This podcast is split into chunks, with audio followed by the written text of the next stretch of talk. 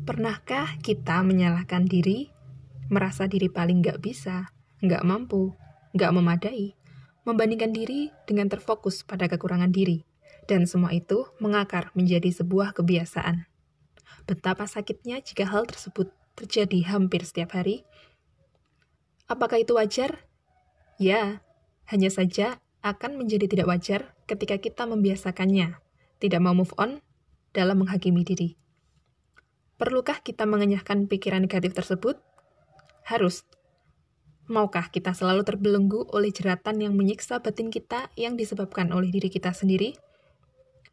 Apakah kita tidak mencintai diri yang selalu kita bawa ke mana saja di alam dunia ini? Satu tanda ketidakterimaan atas anugerah yang telah dititipkannya pada kita. Bukankah banyak hal yang telah kita lalui dengan sangat atau dengan baik? Mengapa terus terfokus pada masalah penghakiman terhadap diri? Saya selalu merasakan ketidaknyamanan yang berasal dari penghakiman diri. Kata seandainya dan seandainya selalu muncul setelah saya melakukan sesuatu yang kurang memuaskan. Tetapi saya bertekad untuk berproses mengurangi kebiasaan tersebut.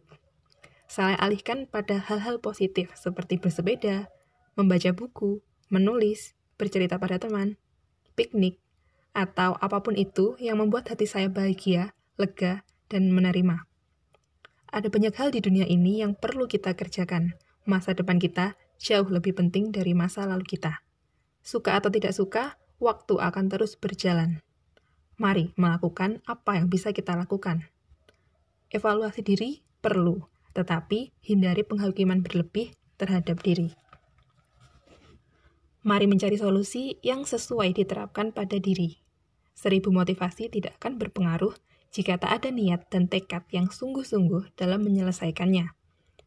Mari kita mulai sekarang menjadi pribadi yang menerima diri, membahagiakan diri, dan mengajak diri untuk melakukan hal bermanfaat.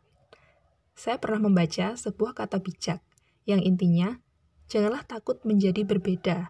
Lihatlah pesawat yang terbang melawan arus angin. Mari kita lawan arus penghakiman yang terdapat dalam diri kita, sehingga akan membawa kita terbang ke arah tujuan akhir kita. Saya Risa pamit, selamat berjuang memerdekakan diri.